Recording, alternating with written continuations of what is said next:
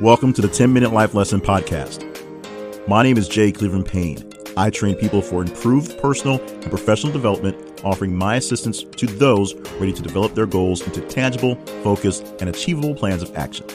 And this podcast is one of the tools I use to accomplish my mission. Generally, when the timer hits 9 minutes and 59 seconds on this recording, you'll have a fully developed life lesson that you can take with you and begin to implement immediately. And if this week's lesson has a ring of familiar, then it's probably a reinforcement of a life change you've already started to implement. This podcast falls under the umbrella of my greater personal development efforts, all under the Your Better You brand. For more information on accountability coaching or to gain access to tools, tricks, and life hacks, visit yourbetteryou.info. Thank you for joining me on this journey today. Now, here is this week's life lesson. Having a difficult conversation is actually pretty easy. You just have the conversation and let it get difficult. Having a difficult conversation that ends up without coming to blows is something that's a little harder to do. And that's what we're talking about today. Difficult conversations and at least your part in initiating them, assuming that you have the chance to initiate them, and a little bit of how to not get caught in one and escape just in case someone brings one up towards you. This is being released the Friday after a Thanksgiving, Thanksgiving 2018. So, America, of course. So, this is probably coming to you a little bit too late, as you probably already had some very weird conversations uh, before getting ready for preparing your meal and whatever activities you had for your Thanksgiving day, your Thursday off with family. Family is a great thing to have, and sometimes it's not so great to be around the family. There are reasons that you love those folks, and there's also very good reasons why you try to live and work very far away from many of your family members.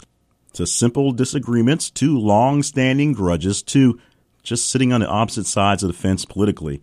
There are plenty of ways for the wrong type of conversation to be initiated and the very wrong outcome to come about. I've heard stories this week about people abruptly leaving dinner because of conversations and even example of two people, two brothers who loved each other pretty much, that just weren't having it that day and decided to, you know, have a food fight at the table. Two 30 year old men just getting at it because some long time grudge popped up that day and it turned into a good enough reason to start throwing rolls at each other. So, to keep that from being your main source of resolution, throwing elbows, fists, rolls, turkey legs, whatever, this is a very simple way to initiate and get yourself out of difficult conversations. Now, this is the assumption that you actually need and want to have a conversation that's not going to be so so light and it's because you're meeting up with people you haven't seen in a while. You want to make sure that things are either clear or things are in some cases really really done. So let's start with actual preparation. You prepping for the conversation. And you can do this as far ahead of time as you know that you're going to have this conversation or you need to have this conversation, whether it's for a large family gathering with people you don't see often or it's something immediate with a family member or friend or even a coworker where there's an issue that's bubbling up, that's stewing around that needs to be resolved and you feel that you are capable of starting the conversation to get things hopefully better. If it goes haywire, we'll talk slightly about how to get out of that as well.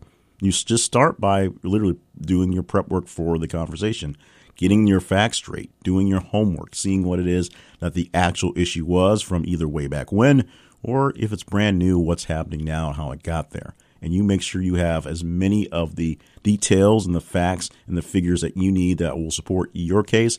And at the same time, know what facts and figures and details can support their case. The real secret of being a great debater is knowing how to debate the other person's side. You don't have to believe what they say or what they think. You just have to know what they're going to say and think.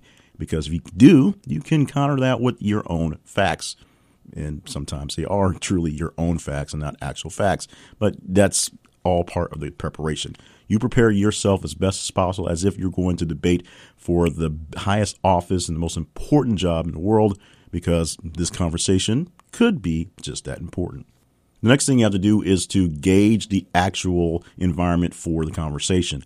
Make sure that where you're planning to have this conversation is a good vibe and things are going well. If something's just a bit off and things aren't working out or don't look so great, you may have to abort the mission and pull out of your uh, chance to initiate that difficult conversation. This is something that you'll see if you're doing something for a work situation, for example, and there's just something big going on that day that the possibility of you rocking the apple cart with this one person could throw things off for the entire team.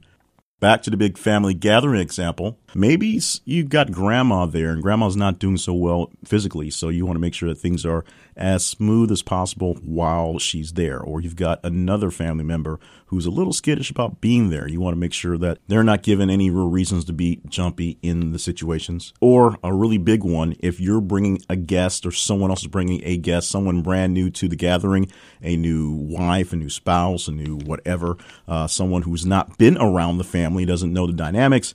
Uh, you, if you're bringing the person, you should probably already know you're not going to have that conversation anywhere near the family. If you see the, a person like that show up, you should rethink your options on having that conversation and where exactly to do that. Maybe on the way out the door, maybe next year. We'll see how that works out. Finally, you have to pick your actual spot to have the conversation. Now, most people would probably try not to pick it right at the dinner table with everyone around, but sometimes you have an issue that's so large, that's exactly where it needs to be. And if they're around the other people, the other family, the other friends, or other coworkers in that example, they won't try to fight it out. They won't try to fuss about it. They won't try to get out of the conversation. But in most cases, you can assume that that's the best place they'll have to pick a fight, maybe even throw some rolls. So it's probably not the best place to have this difficult conversation. You want to try to have it in a situation where they can save face.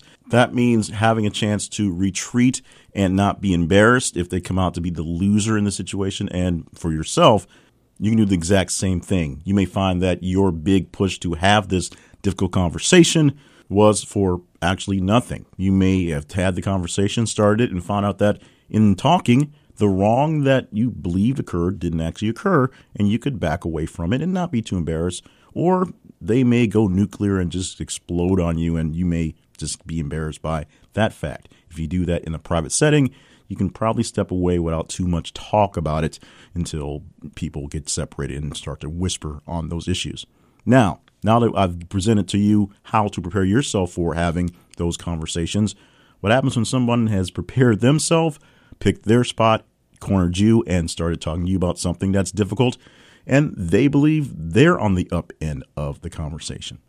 The same logic applies to what they're presenting or what you would have presented if you were the antagonist for this conversation, as opposed to being caught in the struggle. You may not have the full preparation for what's going on, but you need to quickly figure out what's going on. You start by listening to their list of grievances, listen to what they say is the problem, and reacting to just the problems they are listing. Don't react to the person personally. Don't react to being caught off guard. React to the logical issues as they are presented. Chances are it may not be presented at very logical because the person may not have planned out as well as you would have, or they may have thought they had.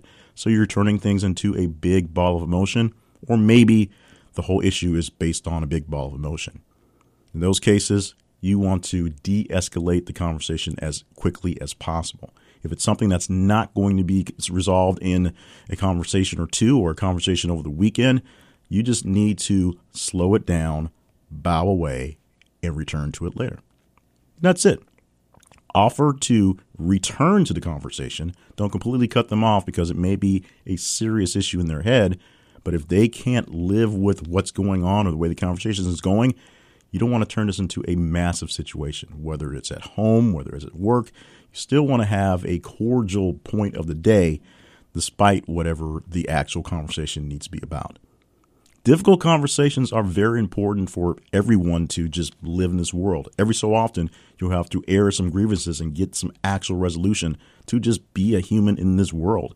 But difficult conversations are difficult for a reason. There's always something bigger wrapped up in the conversation, wrapped up in that issue that never comes out until the wrong words are said. But the best thing to do is make sure that the wrong words are never said in these conversations. So prepare yourself for the conversations, whether you need to initiate or whether you believe you'll be ambushed with one down the line.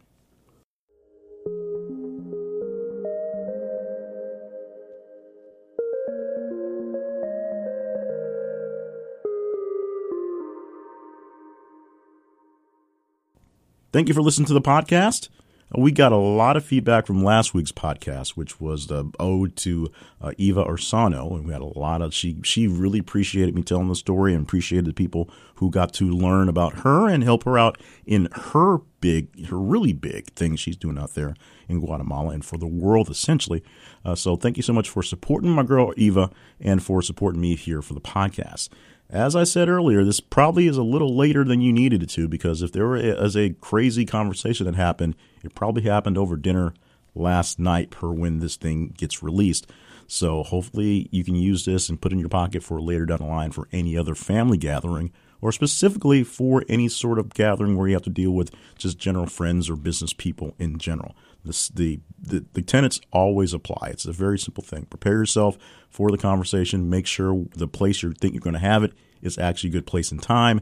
And then try not to ambush the person when they're there. Or if you must ambush them, make sure the people around you know what's going to happen so that they're prepared for any collateral damage.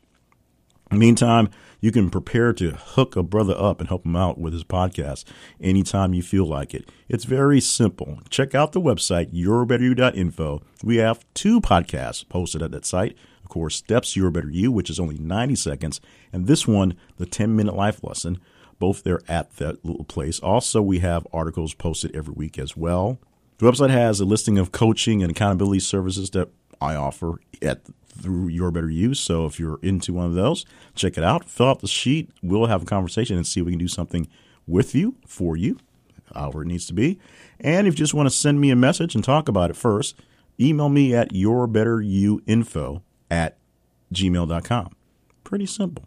You can also email me directly at jclevelandpayne at gmail.com or visit jclevelandpayne.net, the very messy home for all things going up. And if you're really feeling adventurous, check out morebettermedia.net, where we're going to very soon have all of my media stuff that I do, all the podcasts and video stuff, list living on that website uh, as a second home for that to push some other things we're doing as well.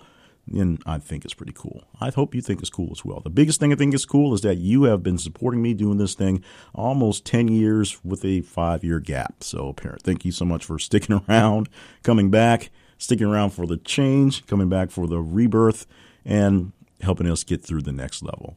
We enjoy every single week with you. Make sure you are signed up to get this podcast and to get the email newsletter go along with it so you don't miss out on an episode every week. That would be tragic, I believe. And of course, ratings, reviews are cool, but the big thing is just keep on coming. Be here next week for another edition of the 10 Minute Life Lessons podcast, coming to you, of course, from yourbetteryou.info.